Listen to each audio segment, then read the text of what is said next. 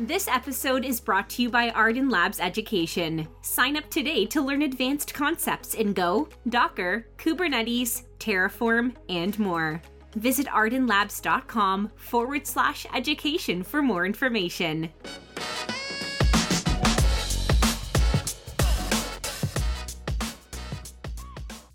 Hey, quick heads up the audio quality isn't as good as we'd like it to be in this episode. Sorry in advance. Welcome to the Arden Labs podcast. Our special guest today is Steve Wade. Steve, how's it going? Good. How are you, Bill?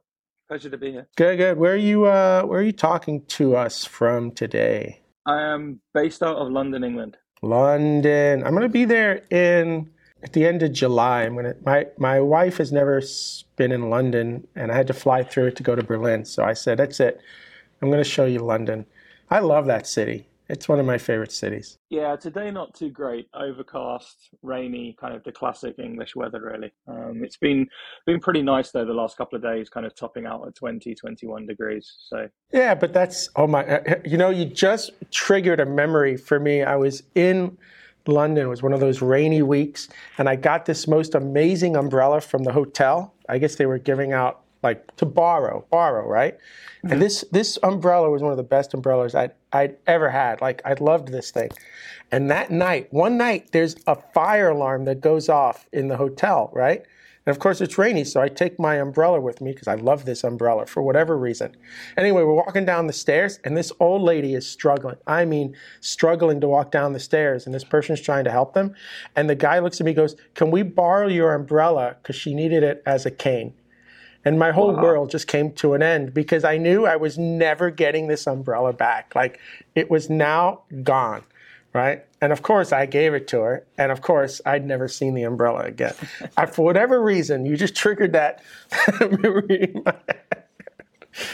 All right, fun little uh, story there. Okay, Steve, give uh, everybody a, a, couple of minutes uh, about what you're doing today. Sure. So, uh, my name is Steve Wade. Currently, I am one of the founding engineers at a company called KSOC Labs. So, what we are doing is building a Kubernetes security operations center. So, what that does is there's three kind of life cycles I see when you are building applications to deploy uh, to an environment. Our, our deployment environment at this time is, you know, we're basing it heavily around Kubernetes. So you've got the the local development cycle of your you know you're locally developing in you know uh, on your laptop. You then have the the ci piece to make sure that that um, you know you're you've got the test coverage and you're getting a little bit more confidence that you know you, you're happy with the changes that you've made. And then you've got the it's now running in you know in an environment it doesn't necessarily have to be production.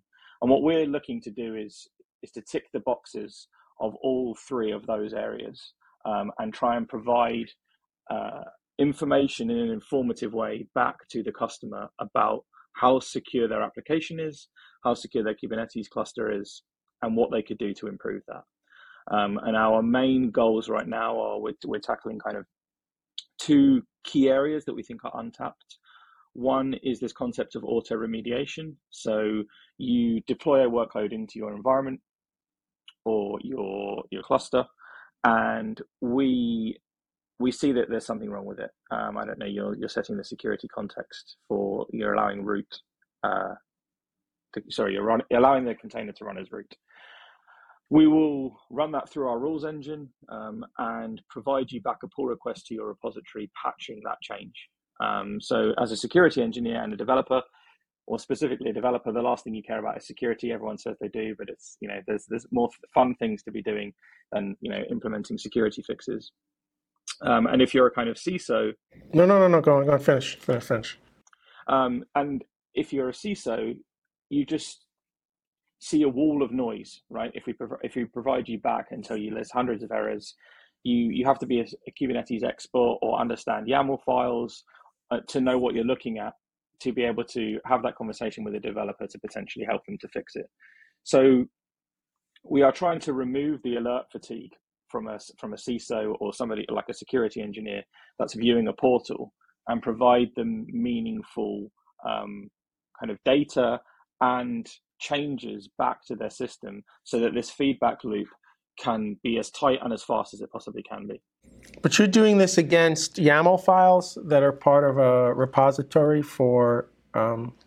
Yeah, so nowadays, exactly. So nowadays, with this kind of the buzzword of GitOps being floated around in the way that you know you can deploy and, and manage the workloads that are, are running or the configuration of your Kubernetes cluster, people are using Git as their source of truth. So they allow us to be able to construct pull requests against their repository we find the deployment or whatever the workload is that's currently having that issue, uh, attempt to remediate that, provide them with a pull request, they merge the pull request, goes back around the loop, and the finding that we found previously has now been resolved.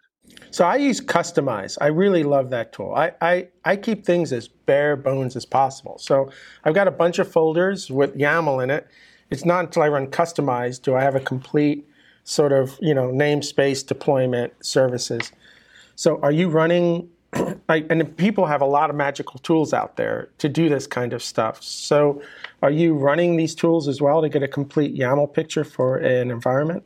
So it's interesting you mentioned Kustomize. So Kustomize is our first use case because in terms of consistent tooling, it's probably the most complicated one, right? You've got the I just dump all my deployments in all my environment folders, uh, and away we go. Uh, so we are actually targeting Kustomize first. We, you in your repository have to provide a single file in the root of that repository called a ksoc.yaml file.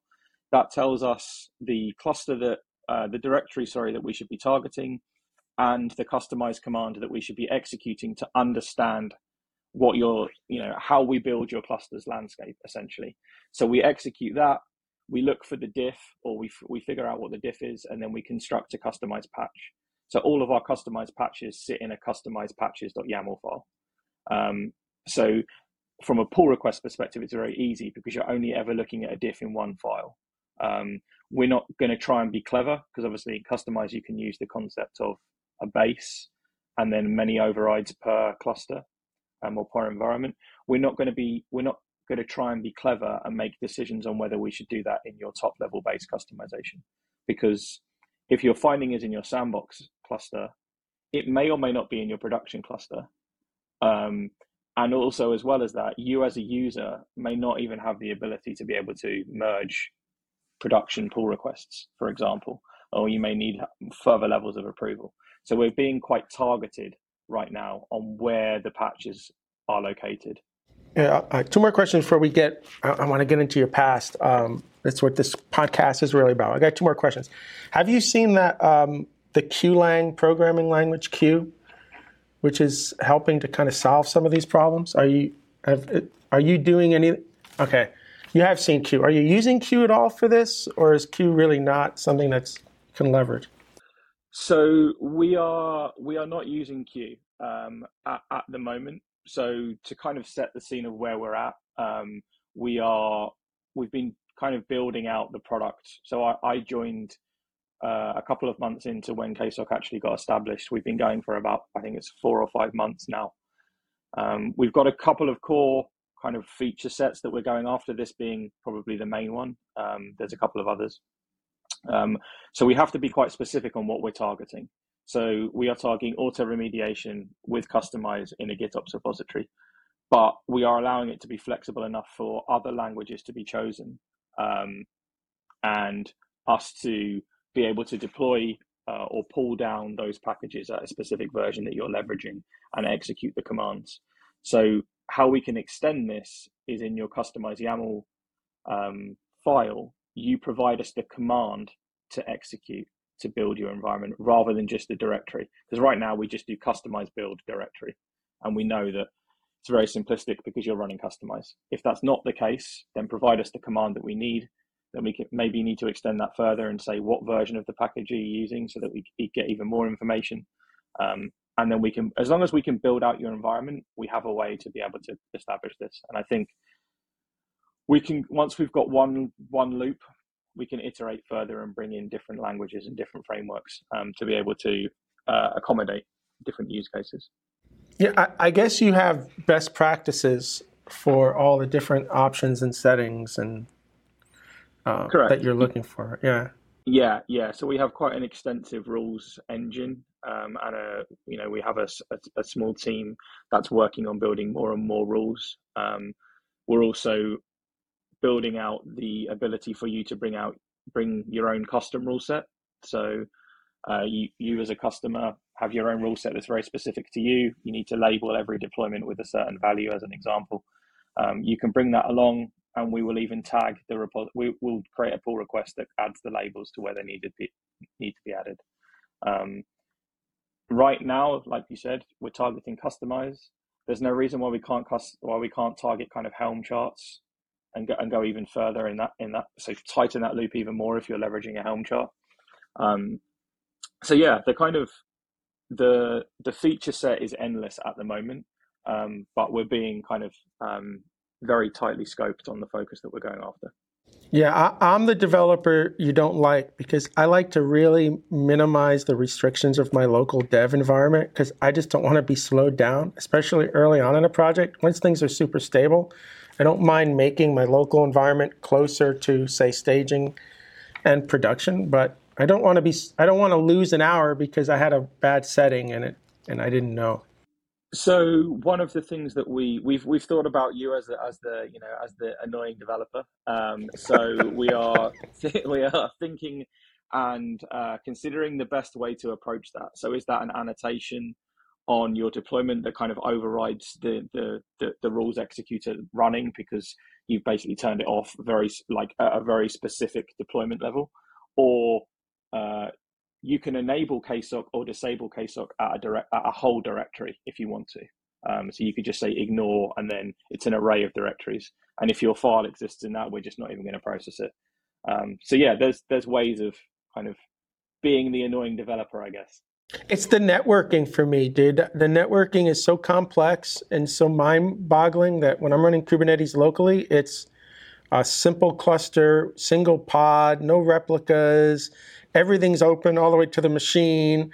Like, like you know, like the networking is what what drives me crazy. I, I, I want to go to school for it at some level, but it's that's the stuff that I really just open up completely, which is probably where a lot of security issues end up being related, right?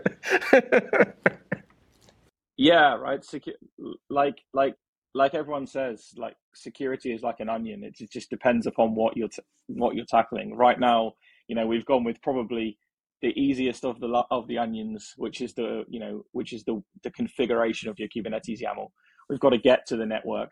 We've got to get to the you know the the infrastructure. So if you're running in the cloud, what does your kind of what does your overall account look like? What does your what does your top level EKS cluster look like? There's there's multiple levels to this, um, but the one where we currently see the most value is you know what are how are you configuring the workloads that are running inside your cluster? And then we'll kind of go outward from there. So we're starting at the core rather than starting at the edge and going in. And security for me is about how much um, frustration I want in my life sometimes. It's like I hate two factor authentication. I hate it. I know I need it, but it is so annoying because it slows me down, right? And so it's like, how much of this disruption do you want in your life? That's how secure you, you are allowed to be. Yeah, and I think that's where this where this auto remediation piece really comes in, right? You you prime example of yourself, right? You're saying I, I don't really care. I need I need this all this security stuff to just get out my way. So it can get it can get out your way, and then we'll we'll do the we'll do the pull requests to fix the problem. So there'll be a couple. There'll be there may be a lot of pull requests, but having to figure out where the change needs to be made is the thing that takes the most time, or even knowing that you need to make it in the first place. Um, and that's both, I think, at a developer level, but also at a security engineer level, right? There's there's so to your point, there's so many pieces of the Kubernetes puzzle that you can't possibly know all of them. Um, and people target one specific area, like a developer cares about the application. But when you're a security person, you, you, there's so many layers, you can't possibly know them all in depth. So the hope is that this, the KSOC with the operations center will be able to you know, become an opinionated Kubernetes security engineer um, that is doing the majority of the heavy lifting and trying to remove the fatigue off of the security engineer and get out the way of the developer, but hopefully come to some kind of happy medium.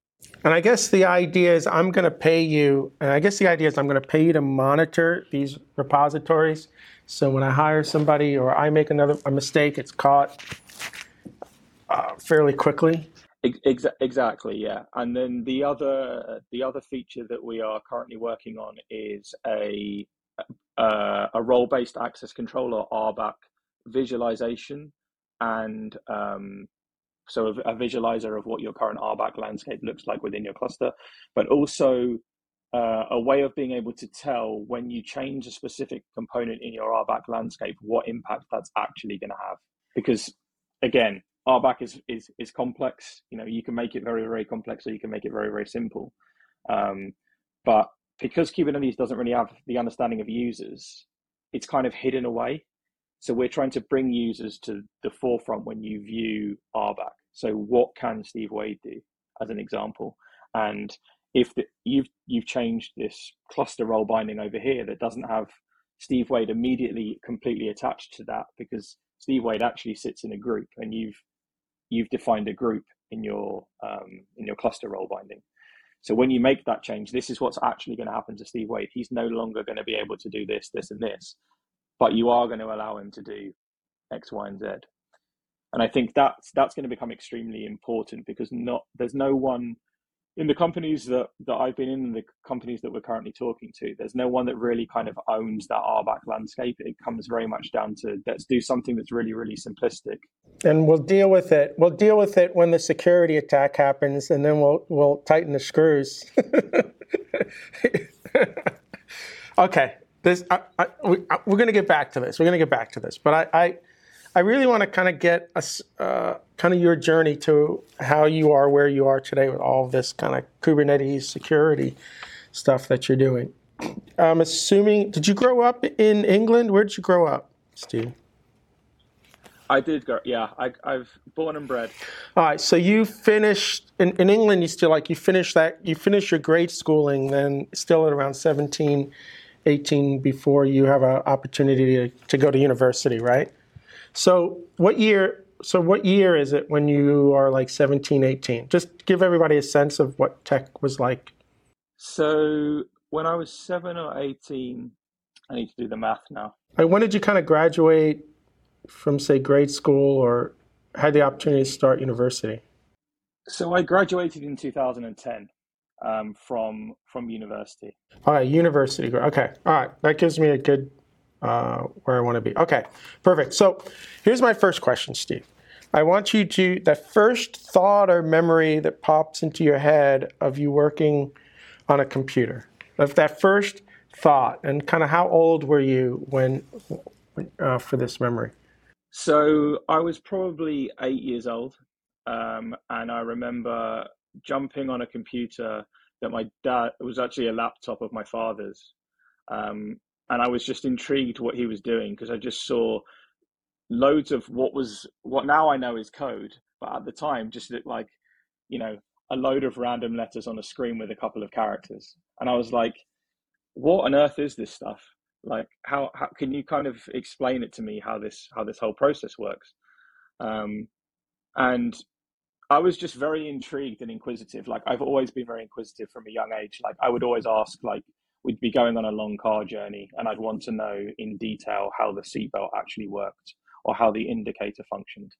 Um, so I saw this this code block and I think it was written in Ada or some kind of programming language like that. I can't remember the exact um, the exact language. And my dad was stepping me through this function of what it was actually doing. Um, and then I was noticing things like capital and lowercase letters. So I was asking why why in some letter why in some words when you've combined two words together why are some of them uppercase and some of them lowercase? Like is there a reason for that? Um, because when we write english we have spaces between them. So i'm saying why have you not got spaces between your words? Why are the words kind of condensed? And it was just fascinating to to realize that there was this whole other world that you don't get taught when you're a child like you don't really even get taught that at college, or, or um, or maybe at college you did, but when when we're at school, we never really got much time in front of a computer. It was always you need to think about your elocu- elocution lessons. It's hilarious that I can't even say elocution. Um, and your handwriting lessons, you need to focus on them. And I think when I was a child, one of the things that I, if I was a kid now, I would, you know, I would gravitate naturally towards a computer because I think it's such an important skill to have. Um, the ability to be able to type or touch type is an incredible skill in today's world. And I think that was completely missing. So when I started looking at this code, I really wanted to get in front of the keyboard and I just wanted to start tapping keys because it's something that I'd never done before. And I just found this machine that my dad was sitting in front of just incredible because um, I, I, was used to tech textbooks and having to write with a fountain pen. Was your dad a software developer? Was he an engineer? Yeah, he was a he was an yeah he was an engineer. Um, so he he started up a new file and we just started. I just started tapping on the keyboard. Um, and again, I'm I'm I'm typing code as if I'm writing English with spaces all over the place. And then I'm trying to ask him why there's a random equals sign. Like, what does what's what's equals? Like, what's all this about? And then he tells me about variables. And then we move from we move from variable declaration to changing variables, and then we move to some loops. Um, Steve, this is wait, wait, I want, I, I'm gonna I'm gonna interrupt you a little bit here and there as we go because your memory is so vivid here at, at eight years old I, it's mind blowing to me. Like, not that my memory is great, but I mean, this is really vivid. This had a, a major impact. Yeah, it, it, it did because I, so if we back up a bit, I was playing football um, and football was my, or soccer was my main love and passion. This is all I ever wanted to do was play. I wanted to be a professional footballer. And if we if we go forward and we can talk about this, that actually happened. Um, but I always knew that that was never going to be the end game, right? You watch professional footballers, you see they have an injury, they never come back and play football again. So I needed to have something to lean back on, and my my parents were very uh, they had very strong opinion on the fact that I always needed to have a backup. So I needed to have my education. My education was really important. Okay, but wait, wait. I'm going to interrupt. I'm going to interrupt you. At what age? At what age? Okay, so I'm going to stop you for a second. I want I want to get to this part of the story here. So, as you're getting into high school, it sounds like football is still your big focus. You must been you must have been playing on a on the city team or some form of a travel team. You were you were playing at an elite level, and in high school, you're thinking I'm going to be a football player. But at what age is your brain being reasonable and rational that I need a backup plan? So it's not at eight scouted, years old. I, I was scouted at six. So at six? Playing, yeah, I was oh, playing oh, academy wow. level football at six years old. So I and one of the things that they teach you is the they call it football school and I've talked about this to friends and people before, and it's about the the darker side of football, the things that you don't really hear about in the media. Um, you just see them happen, and they just get publicized, which is you know, gambling as a prime example, drug addiction. Um, and they had ex players that would come and talk to you. Bear in mind, they're not talking to me at six years old because I'm not going to know what on earth they're talking about. Um, but my my parents were always like, go out, have fun, um, play football, but your education is just as important. If your education slips, then there's con- then there's going to be consequences with your football. Um, and I re- I remember that at, at school, I got very bored. My mind was my mind was always thinking about football. But when I got in front of this computer, my mind just was I was just all in. Like everything else was not important at that time. I, I just found the whole thing fascinating because it was something brand new. To me, it's like it's like uh, going to another continent that you've never been to before and kind of experiencing something brand new and you kind of being completely out of your comfort zone. That's how I felt when I sat at the laptop. Um, and I just wanted to dive in. I wanted to understand everything about it. And then as soon as I kind of scratched that itch, uh, the following day, I remember like N plus one now of my dad coming home and I just saying, can we do some more stuff like on, on the keyboard? Um, I didn't know what on earth I was talking about. Um, and that passion kind of started from there. Um, and I, I knew that the the main um, subjects that I was learning at school they were just going to get me ticks on this tick list, if that makes sense, um, to make me get to the next stage in my career or the next level of education. But seeing that I could sit in front of a computer potentially after my career, or maybe if my career never happens at this point, and being able to almost do whatever I want. It's like a blank piece of paper, and I can construct and create whatever I want as long as I stick to these set of principles. I just found fascinating. Like I was never really great at at written English. Like I couldn't write stories, um, but being able to write some code and hit the hit the run button and see some stuff printing back to the screen. It was just a fascinating experience um, and that that's why it's so vivid to me. So how much of this but how much of this did you do in high school? I, I imagine at, by the time you're in high school by the time you're 15 16 17 14 through i mean football is all consuming at that point if you're playing at that level. So where do you find time and how do you find time to work on the computer during the high school years, or you just don't? So, so we had special dispensation. So the the the football clubs were able to take the kids out of school as long as the kids still uh, did the classwork and completed the curriculum. So I always talk about it as I, I've been on a football hamster wheel and I've been on the corporate hamster wheel. Uh, and I basically uh, the corporate hamster wheel I can get off at weekends if I'm lucky. The football hamster wheel I never really got off um, because I was doing schoolwork when kids were asleep um, to kind of make sure that I was still up to speed. Um, I was doing I was doing homework week like a couple like a week or two weeks before it needed to be due in, so that I could give myself the flexibility that I needed to keep my my football career and and en- enjoyment going. And in in terms of how much time I got to spend on on the keyboard. The keyboard or or kind of coding in general wasn't really a thing for me until I was about 15 in, in education anyway. Till I went to college and chose information technology, I was never really in front of a keyboard.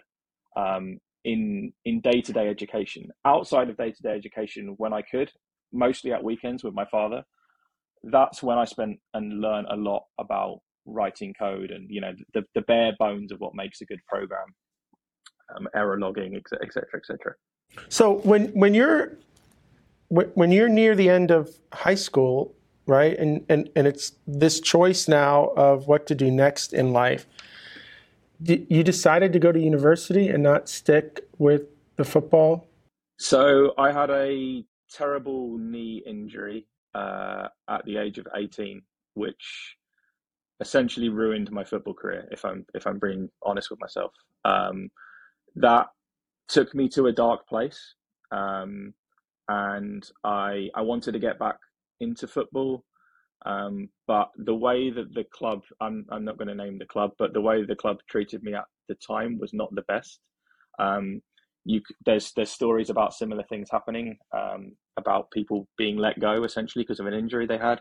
It was completely my fault. The reason why the injury occurred, it was against the contract. I shouldn't have been playing football at the time. I got a very bad knee injury. They tore up the contract and said, You're no longer going to be a footballer. So, the, or you're no longer going to be a footballer with us. And now I'm 18 and I'm kind of at this crossroads, which is do I go again? Do I rehab myself and go again? Um, and try and push myself forward and keep going down that route? Or do I scratch the itch that I've been scratching for a while even harder and see if I can really make a go of it? Um, so all of the time that I spent doing football, I just like when I was when I got released, I just switched all the same amount of time in terms of hours into computing, and I just raced as fast as I could. So I, I was doing things at college that we shouldn't have been learning at college because I'd already gone past the college curriculum because I was just. All right, hold, hold on, hold on. Don't don't get too far ahead of me for a second. Hold on, hold on, hold on. You know, I had a friend who played Major League Baseball. He was a pitcher.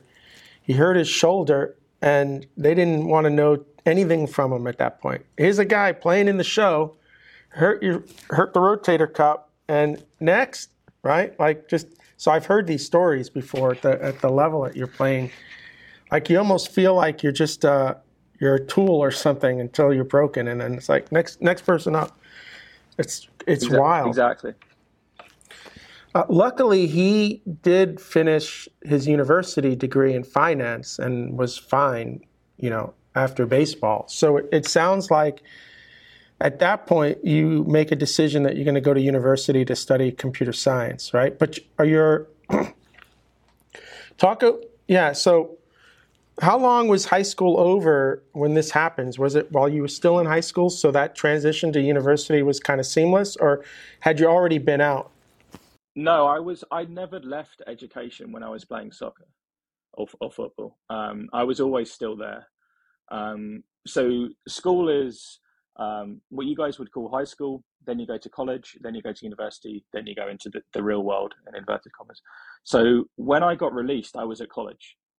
Um, so I had a year to really ramp myself up um, and kind of flick the switch and get myself ready to go to university. And at this point, I knew now if I put the amount of dedication that I put into soccer and I put it into computing and I got sat in front of a computer, I knew that I could do it. Um, I was already doing I was already doing uh, IT at college, um, and I just I went all in. I wanted every programming language. I wanted front end.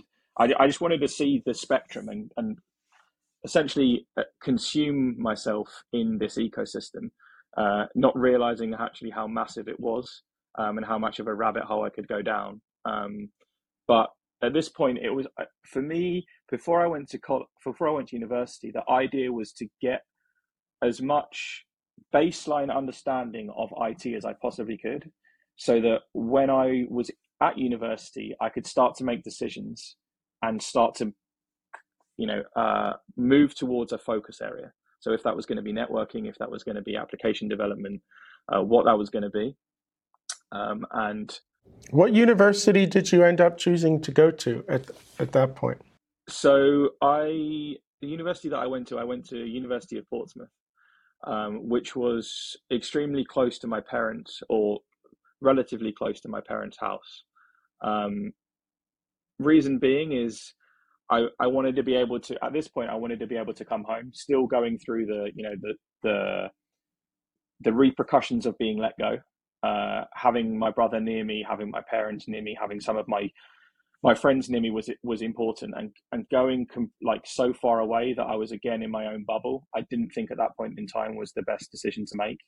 Um, so I I took a uh, not not a high end university, um, but a university that allowed me to um, to come home when I needed to um, easily and not have to do a huge commute. So there was a little bit of sacrifice there, but it was the it was the right sacrifice to make.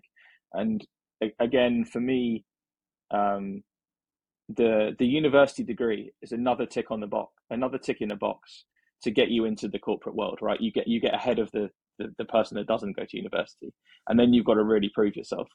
So for me, it was getting the best grades that I could get at university, and then as soon as I get into the corporate the corporate world and and go and get jobs, that's when I've really got to go, you know, hell for leather and really start to to ramp that up. Um, so, uh, so when you're at university, are you? I'm assuming your knee gets better, not enough to play professional, but are you at least still playing intramurals? Are you playing recreational? Yeah, so I'm playing. For, I'm playing university team, playing for the university team. Um, at that point, I was looking at doing. Um, so I was continuing with my coaching, I, I always wanted to stay if I could. Never really happened that well, um, but I always wanted to stay somewhere close to football. Um, even with IT, now I've kind of flicked the switch, and IT being my main focus, um, but always, always having that route back um, if I needed to in in some capacity. Um, so yeah, I was I was still playing. I played um, for the for the IT department. They had a football team. There was a main university football team, was actually many um, university football teams at that point. I was um, I was playing for them, but my my knee was kind of like glass. It could it could go again at any time. Um, and kind of rolling back a bit, the the rehabilitation that I got was obviously as best as it could be on free healthcare with the with the NHS here in the UK. Um, I I could have paid for private if I wanted to. I probably should have um, looking back in hindsight. But I was I was fine. Like everything that I you know I ticked all the boxes again at the at the physio appointment. Um, I could squat 120 kilos, eight reps, no knee pain, perfectly fine. Um, but if I ran straight forward and had to make a very sharp turn to the left, I could, you know, when you just feel it and you're like, hmm, this this could go. Yeah, I played enough sports so, where you just yeah. yeah. I'm I'm I'm bandaged up every day, every game, every training session. Like you, you think that I was, you know, I was actually going to play rugby, but I wasn't. I was just walking on a soccer field, um, and I was I never went hundred percent. I would say I went seventy percent, maybe seventy five percent some days, but I'd never give it. I never give it my all um, because I knew that my IT career was more important than being able to play soccer. Um, and you probably didn't have to on that field with those players. Your seventy percent was probably more than enough. Yeah. So yeah. So they the playing soccer is actually less about skill and more about your brain and how quickly you can make decisions and how quickly you can think and uh, like geographically where you locate yourself on the field at any at any moment in time. And when you're playing with people that have not played at the level that I was lucky enough to play at, their brain is not as quick. So I can I can out I can outspeed them with movement rather than execution and running um, by just being in the being in the uh, the correct position. Yeah, it's wild. I, am gonna have to watch a soccer game. My my wife is a big soccer fan. She's she was born and raised in Colombia. I don't understand that game. So if there's a soccer game going on and I watch it with her, she's always like screaming. I'm like, "What are you seeing? What are you seeing? what are you seeing?" you know, like it's wild to me um, that she, you know, you have that vision of the game. I, I don't have it. All right, let's get back to university. What did you end up majoring in? Uh, you know, what did you kind of kind of fall in love with um, as you progressed through university? So I I was always into coding. Like I scratched that itch at eight years old, and I kind of just went for it. Um, I I floated with networking, but as you said, networking is you know you you've got to put down everything else and then pick up networking. Uh, you you can't really do that, but do half of that and half of something else. Um, and I was pretty good at maths when I was at school, and I found coding very similar to like you know completing maths equations. Um, depending upon what code you're writing, sometimes you're trying to figure out what the equation is yourself. Other times you're just trying to you know execute the code to to to uh, to prove the equation out when you're writing a test, as an example. Um, so coding was my natural kind of direction of travel. Um, I'd already had that bias at the beginning. Um, but I, I at university we did a number of courses in kind of vectors and maps and arrays and queues and stacks, etc., etc. Um, and I knew that I could use them in my coding. So everything was naturally kind of gravitating back towards coding. And when I was kind of ramping up uh, myself after um, being released, I spent a lot of time coding because that was just the thing that I found most interesting. Um, what language? What languages were you coding um, prior and in university? What, what is it? Java, C? What, are they teaching at that time? So I was with my father. I was doing C, um, and at university I was doing. We were doing .NET. We did a bit of uh, Haskell. I don't know if you're familiar with Haskell. Um, we were doing some Haskell but C sharp. So you were doing C sharp in university in 2008, 9, 10? Yeah, yeah, dot .NET. Wow, not Java. That's the first time I've heard that. I, I did. I wrote C sharp for 10 years, so I, I never yeah, heard anyone was, say they were doing in university. Yeah, it was interesting to me as well now in the position that I'm in and people that are coming out of university, Java seems to be, you know, top of the list, if not equivalent to, to kind of dot .NET development. But I don't know why at the time the university chose chose .NET development over Java. Um, but alas, that's what they uh, that's what they went with. Well, I was doing Pascal and C in university back in the late '80s, so you know, I, I, mean, that just changes yeah, Pascal over time. Was, uh, Pascal was Pascal was there as well. So, as you're nearing the end of um, university, right? We're in 2010. I guess your brain now says, "Okay, I'm going to go get a job." So, what's the process of you finding that first job at a university? So, so one of the reasons why I chose the university that I chose is because they have this concept of what's called a placement year. So you do two years at university. You have an optional placement year, which is essentially where they help you go out and spend a year in industry, and then you come back and do your final year. And I knew how important that placement year was going to be because looking at the CV that I had at the time, not much to it.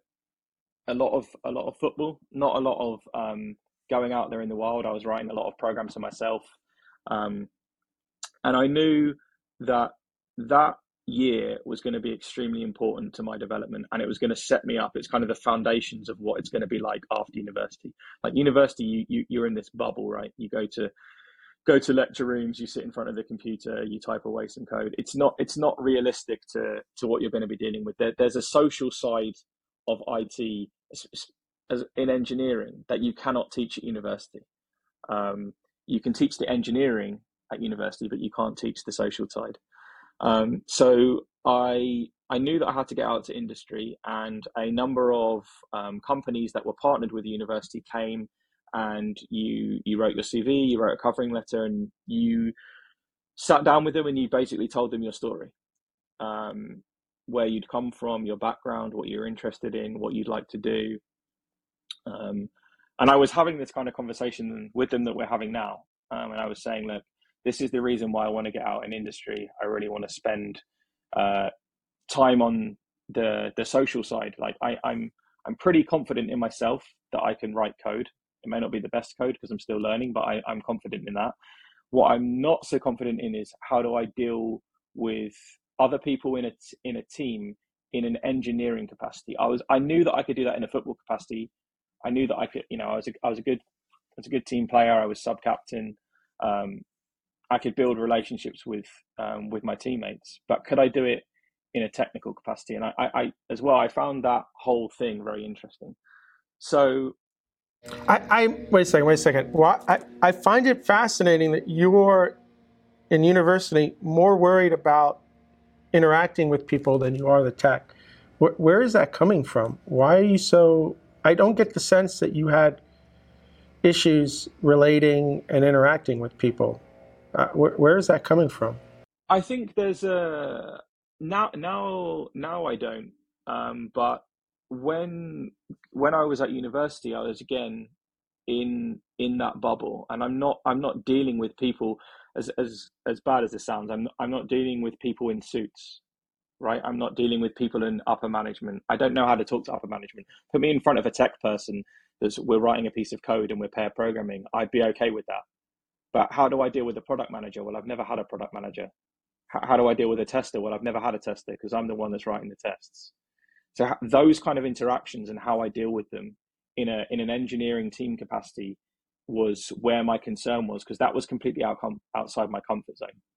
Um, and I knew that it's you can be a very good engineer and you could be an introverted engineer or you could be an extroverted engineer as well and be able to you know go into different areas and during that year, um, I'm sure we'll come on to that in a second, but during that year, what was very interesting to me is I spent a lot of time on conference calls because the team that I was put in was actually completely remote. So there was no one in my team that was geographically in the same, even the same country as me. They were all dispersed Asia, Australia, um, America, and Europe so I've now gone from like zero to 100 because I'm now I, I now am worried about um, interacting with testers and product managers, even in the same building around the table. And now I'm doing it. I'm not even at a table. I'm just on my computer. Um, so I, that relationship building was interesting as well because that, that that becomes a little bit more difficult as well. You can't you can't take them out for a coffee. You can't have a you know can't have a dinner with them, etc. etc. Um, so one of the things maybe two years in, no, two months into my placement year, is I just wanted to quit. I just said, I remember um, going back to my parents' house and they were like, how, how are you finding um, what you're doing? And I was like, I don't like it. Um, I'm, I'm not getting out of it what I wanted to get out of it. Um, I want to build these interactions and learn how to how to interact with with different areas of the business. Um, and I remember going into the, the company and sitting down with the HR lady that was dealing with um, the the relationship with the university, and she was like, "Whatever you do, you can't really leave. um, it's to it's to build a, a, negative relationship between us and the university. Let me come back to you um, and come up with an idea. So, kind of fast forward one week. She's saying, "Well, how about I put you on a plane and you go and spend a bunch of time with each of them?" And I was like, "Dang, okay. Where do you want Where do you want to go first? And now they're all over the place: Japan, Brazil, Australia, um, Florence in Italy, Germany, uh, the US. So now I'm like, okay, well, I can't really say no because this is an even bigger opportunity than I ever thought I was going to get. So next thing you know, fast forward another week, I'm on a plane to Indianapolis and Chicago, and I'm spending three months there, and I'm living with a person that I've only I've you know I've I've met maybe three or four times on a on a you know on a conference call. Um, they didn't want to put me in a hotel because they didn't think that was fair. They wanted me to kind of uh, immerse myself with um, with other people. And I went around the whole team. So I've been to each country. I've spent, you know, America was the most. I spent a couple of weeks in in other locations, um, and then I came back to the the UK headquarters, and I had to present. They wanted me to give a presentation of all of the things that I'd done and what I'd learned, and it was it was an incredibly empowering experience being given the opportunity to do that in the first place and then actually talk to like at this point i think there was like 350 people in the room i'd never really given a public speak like a, a, a talk before um, to talk about all of the things that i'd gone through so I, I kind of played the story back when i was playing football and then all the way up to the present moment of me being in this room doing a talk for the first time in front of you know 350 people. Wait, wait, wait. Let me interrupt you for a second. That's wild. Uh, like they, I wonder if you were like a guinea pig for this this program, especially if you then have to present to 350 people. Had they done this sort of thing before? I, I wasn't sure. So at this point, they'd given me such an opportunity that I couldn't really say no to anything until the day that I left. That's kind of what I felt. Um, they were like, "Are you sure you want to do it?" And no couldn't really leave my mouth, even though I was thinking to myself, that's a hell of a lot of people that I'm about to stand in front of and talk to. And you know, I'm creating slides on uh, on PowerPoint. I don't really know what I'm doing. Um, and I thought I went back to that time when I got released from playing football, and I thought to myself, all I ever wanted to do was get opportunities. Like I was just an opportunity grabber at this point, and and being able to present in front of that many people at, at such a young age and not really being in industry. I was only in industry at this point, was kind of pretend industry because I was getting shielded um, for for now coming on. I think it was eight, uh, ten months, and I thought if I if I land this well, this is going to set me up really well. I can always come back to this and talk about this in the future, um, about this experience. So now people that I've met in all of those countries are now people that when I go to those countries, I make a beeline to go and see them. Every time I go to the US, I go, I, I always come in to Indianapolis or I'm coming into uh, Chicago. I'm spending two or three days with these people, um, and then I'm going to my end destination. But even your working relationship after that, right, completely changed because now you had relationships with everyone. It wasn't just some random person in front of a screen. Yeah, definitely, and and being able to to see the to have conversations with people that you don't want to have in the four walls four walls of an office, going out for dinner with them, asking them their ex- uh, you know getting their experience, getting their you know those little seeds of knowledge that you get about how how do you like a developer to interact with you when you're a tester? How do you like a developer to interact with you when when you're a project manager? What kind of things, if I wanted to be a project manager, would I be looking at? And I it was it was a great opportunity to sit on the other side. So I was a developer in the team, but at that point when I was, you know, in in Brazil with the product manager, I became a project manager for a week because I just wanted to see what it was like, figure it all out, work out what he was doing.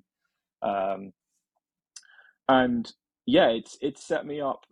You know, I'm I'm I'm blessed and grateful for the opportunity that I had in that one year. It was it, I didn't want to do it, if I'm honest with you. I remember explicitly uh, crying my eyes out in front of my mum and dad when they dropped me off at the airport, saying, "I don't think this is what I want to do because I'm about to take a an eight and a half flight to the middle of nowhere and go and live with someone that I've I've never actually met before."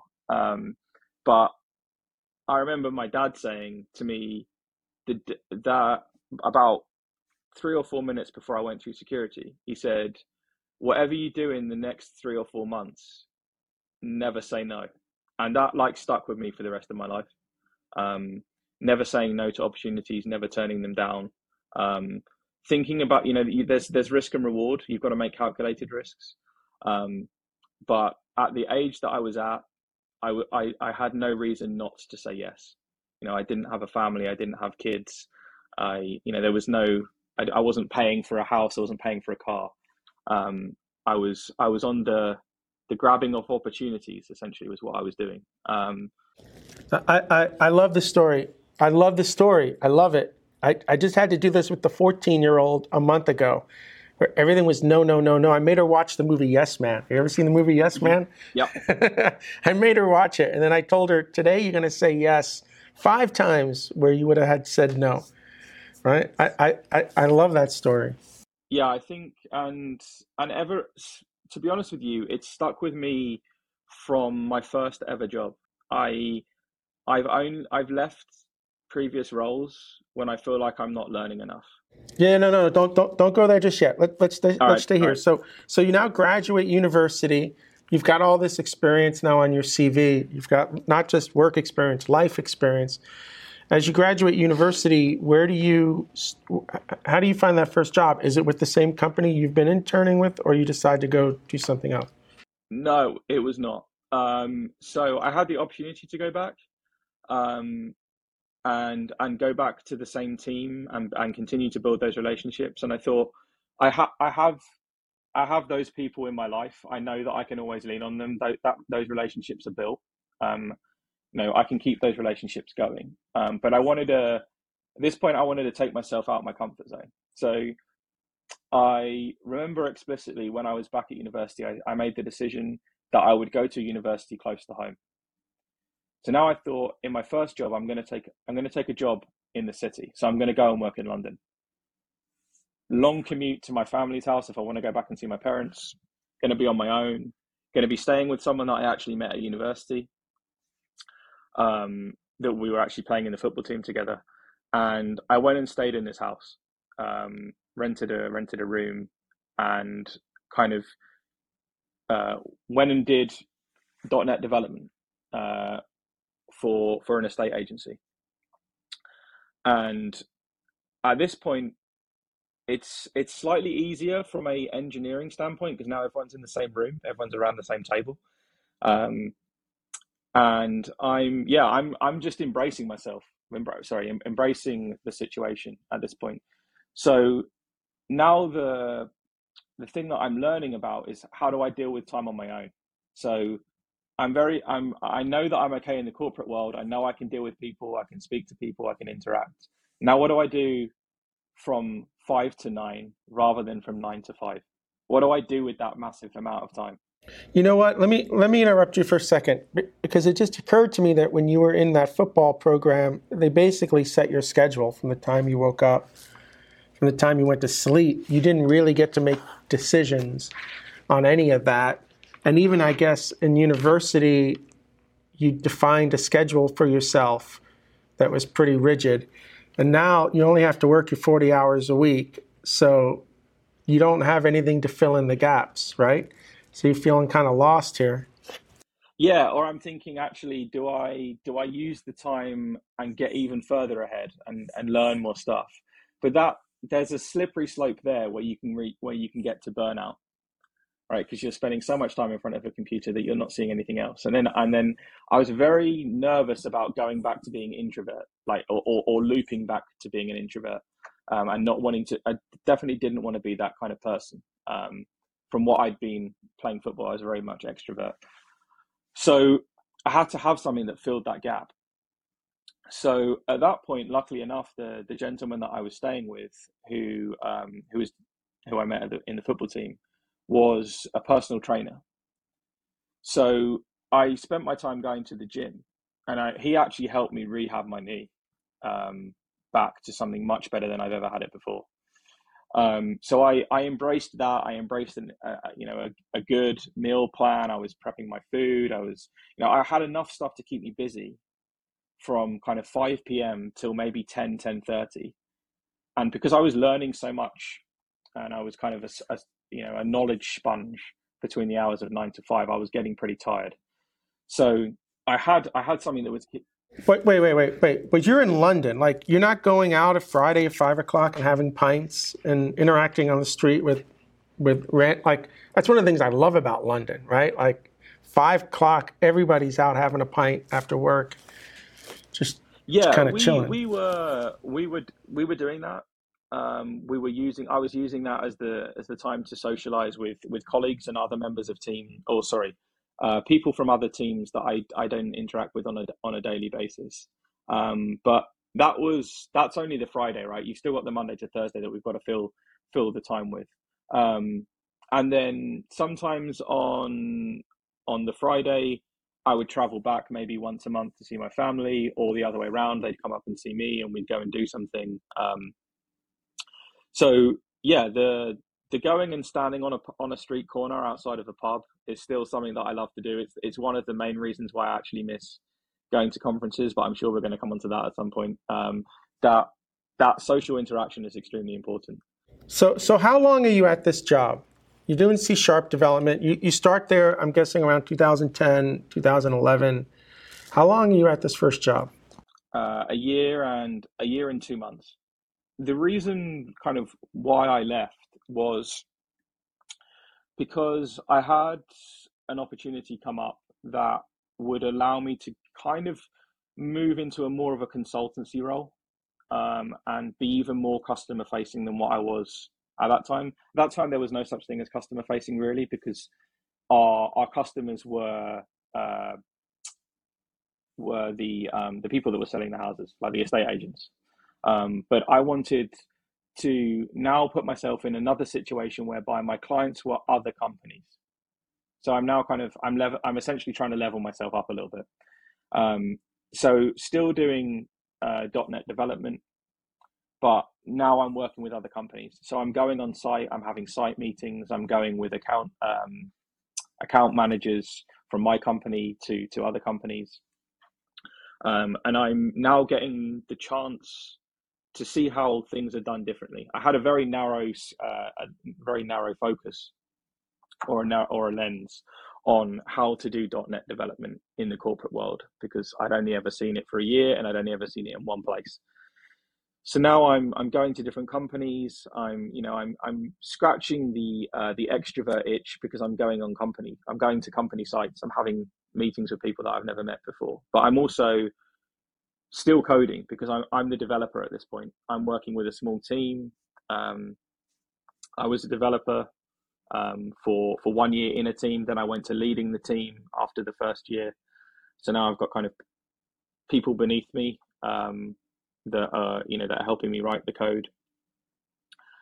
And now I've got the ability, and I've been lucky enough at this point to see different domains. And now I'm thinking, what kind of domain do I want to go in?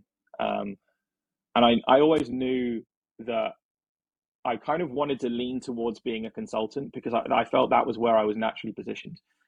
Go to dinner, like we're talking about, socialize, have those conversations, build those relationships, but also have the technical underpinning that would allow me to be able to bring value to that company um, by working for another one.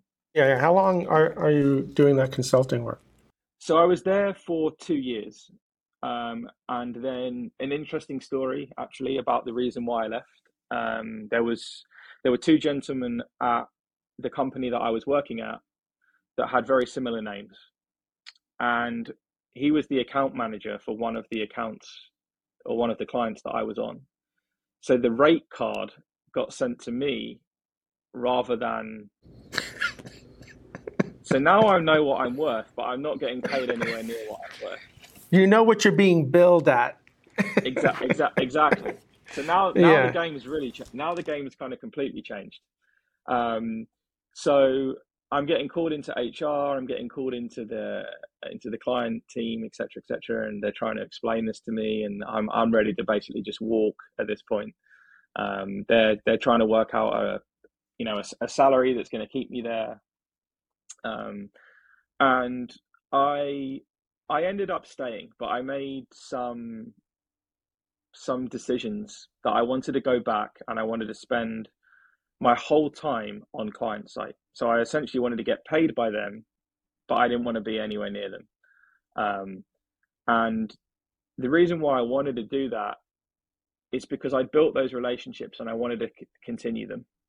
So at this point, I'm now essentially contracting, right? But I'm getting paid a permanent salary. But I'm experiencing a, I'm experiencing something like what a contractor or somebody that is self-employed is like, um, without all the paperwork. Uh, so now I'm now I'm fully I'm fully in with this company. I'm I'm in every day, Monday to Friday. I don't I don't come to their office once a week and have to spend nine till like work a nine till five and then never see them for another kind of five days or seven days. Um, so I'm I'm working in a team that they were called the life cycle team, and essentially their their role was to look after every BAU uh, project that was being run in production. So these guys are seeing literally everything different versions of .NET, different versions of NUnit, different versions of Moq, different versions of absolutely everything. Uh, and I thought to myself at, at, that point, I remember when I was on site and I had some meetings with them, I was like, look, you, you you've got to start to standardize this. It's, it's like crazy. You can't expect your developers to know all of these different versions of things and have a local development like docker's not really a thing at this point right so coming up with a local development environment is nigh on impossible they're having to uninstall versions of software and reinstall it to work on another project um, and i remember at this point i i started to become more of an advisor and a consultant uh, during these nine months that i was on site. So i was actually teaching and mentoring their permanent members of staff test driven development with the latest versions of the tooling and how we could we, we went through every single application that they run and it was about 20 i think um, and upgraded them to the to the latest versions so that they were all in sync um, and then having conversations with external parties to tell them why we were not going to do feature development because we really needed to standardize and facilitate some kind of blueprint um, because these guys life was just a living nightmare um, at this point um, and I was yeah, I was there for I was there for nine months. But they couldn't hire you at the end of the day. The other company would have had to release you or sell you or anything like that. So C- correct. So I so I left.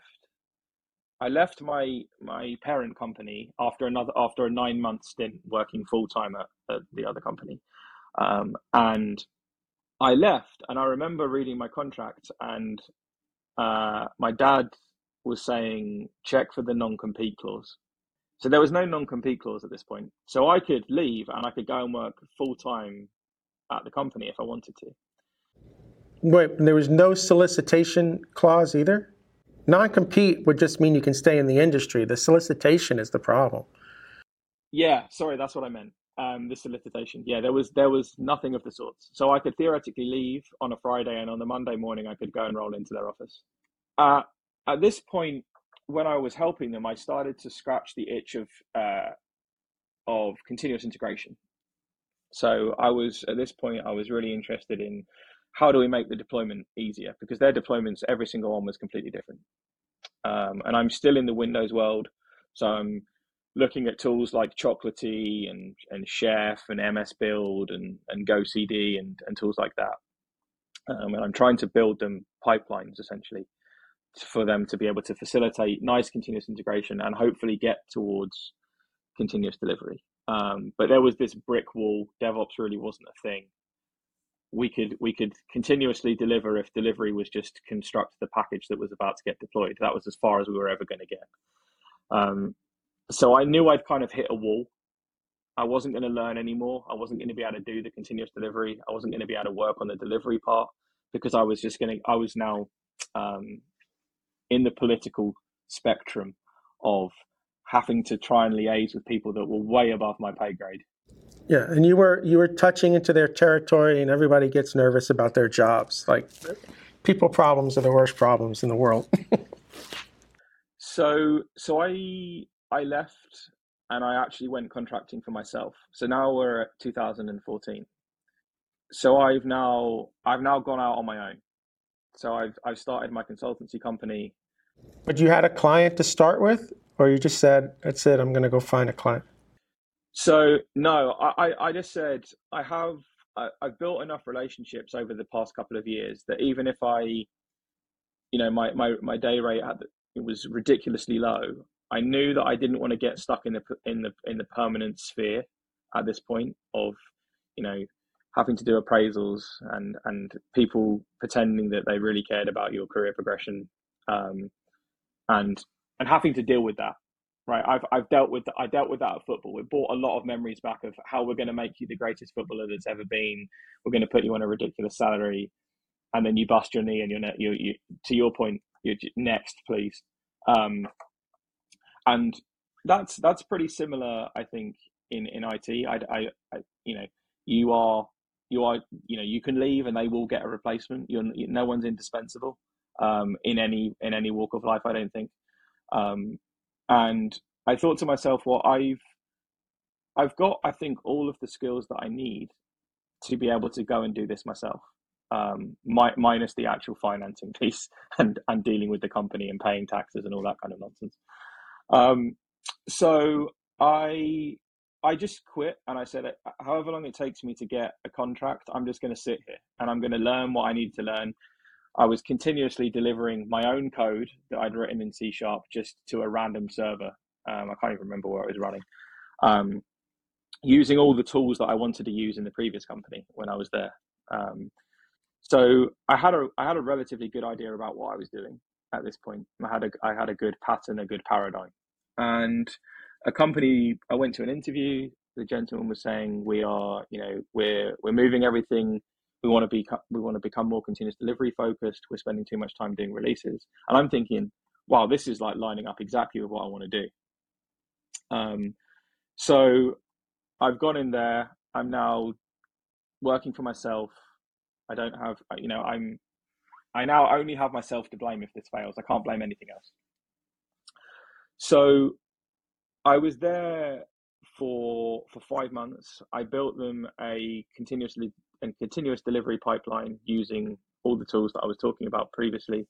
They were shipping, I think, twenty. I wouldn't call them microservices. They they may um, microservices to to a to a production environment um, using this these tools and these technologies. I was writing the documentation. I became kind of the README driven developer was the joke that I had um, when I was there because I just ended up writing everything in a README because I knew that I had to leave a legacy that if I ever needed to, you know, get a reference, that it was a good legacy. Um, and documentation is a good legacy because it can actually be read rather than just, you know, looking at a, you know, um, deploying microservices to production. That's that is great. Um, but knowing that they can always call you and you've always got something to talk against, I think is very important. Um, developers are very good at, at building software, and I think we we all are. But the thing that sometimes falls by the wayside is the is the documentation. And I think that's why, like a, a technical writer is such a key skill and something that you know every company or every product team, if they could, would would would have because they're just they're just an incredibly useful, resourceful person um, to be able to write that kind of documentation. And that that's always the last thing that gets written. Um, but the commute that I was going on, I was driving was it was long and arduous at this point, and I was I was getting leaving very early, getting back very late, um, and I was I was getting towards burnout. We haven't yet hit burnout. Burnout comes a little bit later, um, but something needed to give, and I called up the company that I was. Um, no, sorry, I I got a, I received a call from the parent company that I had before, that I was working with before, and they said, uh, "Company X has got a new project. Uh, they know you know Amazon, and you you've got a rough idea of, of what you're doing. They really like the work that you did previously. It's a brand new project. You can run the project. Um, they'll build a team around you. You can choose some of the people that you want to work with from the previous time that you were there. Uh, what do you think?" So I was like, well, this is this is great. I'm going back to somewhere that I'm comfortable with. I'm getting to lead a team. I'm getting to scratch a couple of new itches that I've never scratched before. So I'm doing more infrastructure level stuff now. So I'm touching on tools like Terraform for the first time. Um, and and looking at how we can use code to provision infrastructure. Before I was writing applications and for loops and if statements, and and you got to go work for the parent company again, where they're billing you out. No, no. So I I now go and I now cut them out because I'm um, I didn't want to. I, I knew that I had contact directly with the customer at this point. Um, so I said, well, we can cut them out. I can just come and contract directly with you. You can, uh, you know, you, you can waiver the fee that you had to pay. Pay me a little bit more than you paid me before, um, and I'll come and I'll come and work with you. Um, so so yeah, I went, did that. I was there for eighteen months, um, and learned Terraform for the first time. They were built, they were rebranding the website essentially, and it was a completely completely new rewrite, uh, completely different technology stack. They I think they were writing it in in Node, um, calling out to existing APIs. So we, they weren't doing any um, any backend development in inverted commas. They were kind of consuming APIs that already existed. Um, and at this point, I'd I'd got enough. I had enough freedom that I could start to make some decisions that unfortunately at the time probably um, wasn't what I would do now, but I was now doing CV driven development um, at this. And now, if we go all the way back to when I was in my placement year, the gentleman that I stayed with has now his company that he was working for, which was a startup, has now just been bought by Docker. So he's telling me, forget this Windows thing. He's been telling me for a couple of years at this point. He's like, forget this Windows thing, move to Linux. Like Linux is where it's at. It's so much easier. You've got so much better tooling. You can, you know, you can do whatever you want. Oh, and by the way, this container thing. So I, I don't know really what I'm doing, to be perfectly honest. I, I don't, I've never seen a Linux command. Uh, you know, I've never seen a terminal before, um, a Linux terminal. Never looked at Bash. Um, so I spent a number of evenings with him, and he is uh, he's talking me through what Docker's doing. And I, I remember going back to when I was in this lifecycle team, and I was thinking, like, this would have been incredibly useful when I was in that team. So why am I going to get this company to make the same mistake that they've made? Why don't we just go with Docker? Like, it makes perfect sense. So I've now decided that we're running in AWS. We've got a couple of EC2 instances. We've got a load balancer. I've just just dropped Docker Swarm on there like it's like it's nothing. I don't, I'm just executing random commands in the terminal. Um, Consul's made its way in there for service discovery. We don't need to discover any services, but it looked cool, and I wanted to work out what it was all about. So that's in there. Um, and I'm I'm working with the with the new website developers building Docker files and constructing images and trying to work out where we were going to store them. Um, I remember talking to um, or watching a video, sorry, or a conference from Kelsey Hightower talking about uh, the healthz endpoint and how it's really important and how you needed to have it. So I was telling them all that they should have a healthz endpoint and this is what it should probably do. Um, and we were we were deploying things to Docker Swarm. Um, and it worked great until I wanted to have two containers that were on the same port on the same host, and then everything just fell to pieces. And I remember having this conversation with this guy who's now working at Docker, and I was like, "Look, this is this is a no go, unfortunately. Like I, I'm kind of stuck." And he's like, "Oh, you can just change the port," and I was like. I'm not going to go and tell the developers, by the way, you can only run one instance of your thing. The next time you want another instance, up the port by one. Uh, that's that's not really going to work. Um, so I was I was googling, and I came to this Kubernetes thing. And at this point, I think it's like 1.1. Uh, deployments aren't even a thing. I think we're at replica replica sets or replication controllers. I can't remember what the thing was called at the point. Um, so I've stood up a, a test cluster. I've deployed somehow Kubernetes to this thing. I've got an API server. I've got a kube config, and I'm somehow executing kubectl commands. Uh, and I have no idea what I'm doing. Um, and I I remember I think I sent a tweet or I tweeted, "What on earth is this Kubernetes thing? It looks incredibly powerful, but can someone please under, like tell me what this is all about?" And I remember I got on a Zoom, call I think it was a Zoom call, or maybe it was a Google Meet with Kelsey Hightower, and he explained Kubernetes to me as a bowl of fruit, and it it took me back all the way to when I was sat in front of the computer with my dad, and my dad was explaining to me what for loops were and I just thought, if this is the kind of person that's in this community, this is the community that I really want to get within. It remind it, it, it's taken me back to the time that I was with my dad. He simplified it all down to the bare basics. Um, was explaining to me what the scheduler was doing and how that was interacting with the API server and stuff like that. Um, and yeah, I just kind of went all in on this thing. Um, didn't really kind of know what I was doing. We we're now deploying kind of Kubernetes YAMLs. I'm trying to. I remember going in front of um, developers and trying to explain to them what you know what a deployment is and what a pod is and what a pod, how a pod is not actually a container. Even though like three weeks ago I was telling you that everything you needed to know was a container. Um, oh, by the way, can you can you continue with your website development? And I'm just like upping the levels of complexity and abstraction um, whilst we're there. So uh, at this point, we've now we've now got Kubernetes running in production, which was an absolutely stupid decision to make, but I learned a heck of a lot. So from a technology standpoint, it was it was a good thing. Um, but from a decision making standpoint, it reminded me of um, making sure that I was making calculated risks and not risks that I thought were going to benefit me, like short term, and thinking about um, things long term.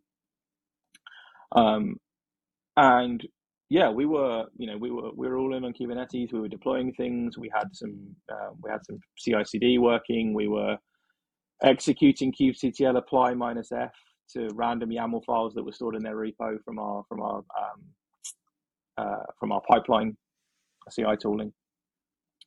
Um, and then the kind of corporate door just kind of slammed shut um, because the director that had you know facilitated this project had let was leaving. They were cutting the funding to the project and i could see the kind of slope of this is not going anywhere uh, or sorry the horizon of this is not going anywhere uh, creeping ever forward very very quickly. Um, and i thought i've i've got to i've got to jump at this point i need to leave but what do i want to be doing? And i remember i remember i went to a meetup and i gave a talk about what I was doing at this company. And there was a guy in the background that just kept staring at me, like far in the distance, like at the back. And I, I was just like, it kind of put me off a little bit. Um, and I was thinking, what, what are you, why are you staring at me? Like, and he's smiling and I'm, I'm thinking, okay, you're going to come, like come up to me after the, after this talk and kind of talk to me about what I'm doing and find it really interesting. Well, lo and behold, he's left. So I've, I finished my talk in about maybe 10, 15 minutes from the end, he's he's no longer around. Um, and I get this random email in my inbox, and it says, um, "Hi Steve, we're a Kubernetes consultancy company. Fascinated by your story. Um, we've got a couple of um, projects that we think that would you'd be really really good on." Um, nowhere in my nowhere in my talk have I told anybody that I'm leaving. I told them it was it was incredible. I was really enjoying it. Um, and I remember saying, okay, what have I got to lose? Let's just have a conversation. And he's based in the US. This company's all US based. There's a very small European office based out in Rotterdam. And I um I'm on this conference call and they're talking and they're like, yeah, we uh we we're building a, a piece of Kubernetes tooling that allows it allows uh, or makes it easier, sorry, to bootstrap Kubernetes clusters. And I'm thinking, God damn, I could have dealt with I could have you know could have had this like four or five months ago, you would have me a heck of a lot of pain. So I'm thinking this is a no brainer, right? I know all the problems because I've just dealt with them. You're working on something that could solve the solution. So there's like this perfect synergy. Um, and you'll be out on client site. So they don't have an office because there's no one in Europe. There's no one in London. I'm the only person in the UK. So I'm thinking, oh, this is fantastic, right? I get to work from home. So I don't need to commute to the office. My commute costs go down. I'm saving more money. Everything's looking great getting to do Kubernetes, which I found fascinating at the time, getting to go on client site. Yeah, I remember the first like second week that I was there, got my laptop, and then I'm I'm off. I'm I'm in New York City, like in their office, talking to them about all the pains that I'd had with installing Kubernetes on Amazon, and trying to um, trying to learn Ansible at the time because I didn't know what Ansible was. I'd come from Chef, that was what I was using in the Windows world. I hadn't hadn't used Ansible before. So we are we're talking about talking about this, and then it kind of really the the company kind of really took off. So there's loads that we've got you know tens of custom tens of customers. Uh, the only bad what's the now, what's the name of the company? What's this? Co- what, what's so the, the name of this company? Was co- the company was called Apprenda. It's now uh, doesn't exist anymore. I'm I'm now a principal Kubernetes consultant going on site with customers like I've been doing this stuff for years. So I'm like kind of flying by the seat of my pants. But you already had the experience of walking in. Yeah, so I've got, I've looking, got the, yeah, yeah, I've got the, I've got the battle wounds and I've got the scars. Um, so I can, I know, I know some of the pains that they're going through because I've been through them before. So yeah, and at that point, I'm, I'm flying around the world helping other, helping random companies um, with their with their Kubernetes journeys from from a, a CTO saying Kubernetes is the next best thing. Can you help me move everything to Kubernetes? To you know, large, well-known um, source control companies based out of San Francisco and dealing with huge scale. And my network just exploded because I've got loads of people from loads of different companies. Um, I'm I'm going I'm doing everything with Kubernetes like I'm living and breathing this stuff, um, and I I reached burnout because I was traveling so much, um, and I actually chose to leave because of that. Then I I moved to uh, to Mettle. Mettle's a, a digital only bank, and uh, they have no they have no bricks and mortar stores. Everything's online on the handset, um, and I was leading the platform team. So at this point, they had nothing. Uh, well, they had um, they had the bare bones of the Kubernetes cluster. So I kind of come in came in there and got to do everything I didn't get to do in the previous company, which is see something to completion from zero to 100. I was always coming in somewhere in that spectrum and never really got to 100. I would I was always rolled out to the next client. Um, so we're I'm using all the tools that I wanted to use um, in the in the CNCF landscape, all the Prometheus and Grafana and, and Helm, and we've got Flux in there for for GitOps. And we're using Kustomize, etc. etc. Um, and I yeah we took the platform from having tens of customers to fifty thousand, running all in on Kubernetes. And I I did that. Uh, I jumped around a little bit and did kind of similar things um, to that in a couple of roles. I was kind of senior platform engineer, um, and then now I've landed up um, as one of the the founding engineers of of KSOC because security is the last thing again that any developer wants to be doing. And to your point, get it out of my way, please. Um, but make sure that I don't leave a gaping hole um, so that the company can get sued for millions of dollars or millions of pounds. And being at the bank, security must have been constantly, uh, that word was probably used 100 times a day. Yeah, it was. Um, and we were building complex tooling to be able to facilitate, and you know, we were getting audited. We had to, you know, I didn't want to have to take someone through a, a you know a, a, thousand line spreadsheet. I wanted to. Luckily, we could use Git commits because we were using GitOps. So we built a tool that made it nice, and you had an export to to CSV if you wanted that. So we were building a lot of tooling. Um, but one of the things that I spent most of my time doing was helping developers fix the problems. And now KSOC's trying to move into auto remediation, which makes that loop even faster. So I've I've been working on the problems that they're trying to solve, um, and now I'm I'm in this I'm I'm helping them to solve those problems. So I feel like I've I've again kind of come full circle, and now I'm sitting on the other side of the fence. How old is this company that you that you founded here? How uh, how long so have you been? It's been going eight months. Eight months, and you have product already that people can start to to work with or play with, or you yeah, have a release so coming? Are, yeah, we have we have a sandbox that we're we're um, we're allowing customers to leverage. We're we're actually at the moment looking for design partners. Um, we've got a couple at the moment. We want some early kind of adopters to uh, essentially find the warts of the product, make sure that we're going down the right path, um, and and help us kind of uh, build a feature set that is useful for the the customers that want to leverage it. Right, I've there's a there's a there's a core group of us um, that are that are there that would would want to leverage this product when we're in other companies. Um, but different companies use the tool and use uh, Kubernetes in different ways. To, to your point, the CUElang, the customized, the, there's so many different ways of doing the same thing. Um, are we are we going down the right path?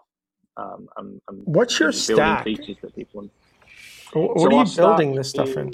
So um, it's a Go backend and a uh, a Rails front end that is going to actually be moved to React. So it's going to be React front end, uh, Go back end. That's really wild. The the it's really nice when you're able to kind of pick a technology really early on that ends up kind of winning out, right? Because you were right there in the beginning. You've seen all the changes. You've seen. Did did Heptio ever pop into your radar screen as a potential kind of say employer? Because I think you would have been great for them. Yeah, I had the chance to join. I had the chance to join CoreOS, um, but it was the tra- it was the travel. I didn't want to be traveling so much. It it put burdens on relationships that I didn't want to have burdens on, um, and I wanted to be at home or or, or travel a lot less. Um, and they couldn't give me the the commitment to the the travel schedule, and to me it was kind of a no. At, at this now looking back, I probably should have done it uh, for the exit that, that they had, uh, but but alas, um, that wasn't that wasn't the case. This is your exit. You just give yourself about three years. you get your exit. I re- I never really made it in that in that regards. Like uh, in my in my soccer career, like I never really saw um, saw it to completion. And I think that the career that I'm kind of meandering around now, I'm, I'm getting towards seeing something to completion, and that that is really exciting to me. Um, that's kind of all I want to do. I want to I want to do have the have the career that I wanted to have in football, but have it in technology. Um, that's that's kind of my my ambition. Brilliant.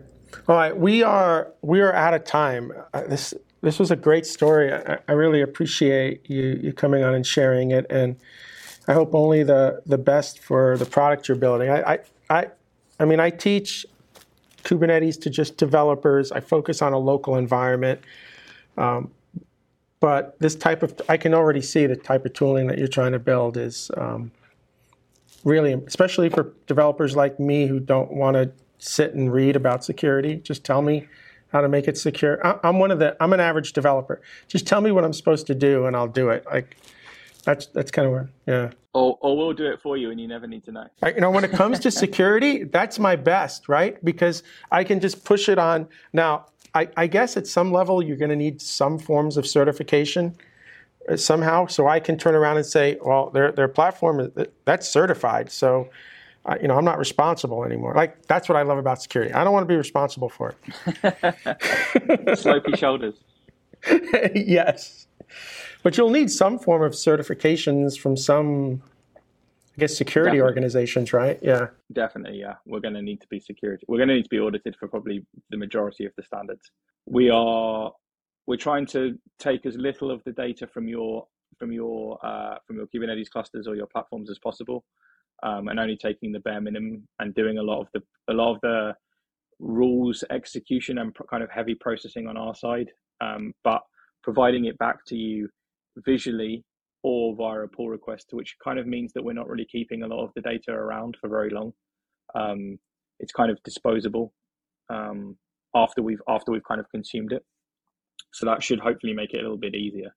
Um, but yeah, I think we're we're we're going to get audited, uh, or we're going to audit. We're going to get ourselves audited. I think we are we're building features and functionality in this tool that I would have really wanted in the last kind of four to five years and knowing how I would have liked to solve it and being able to you know develop and build a product that um, you know makes that possible is is an enjoyable job for me. Yeah, no, and you have the vision because you have the experience. You know what people need. And I guess you get to dog food it a little bit yourself because you're going to be running your systems against it. Yeah, we're running it all the time. So all of the microservices that we deploy ourselves to run the stack are going through the stack, dog fooding every day.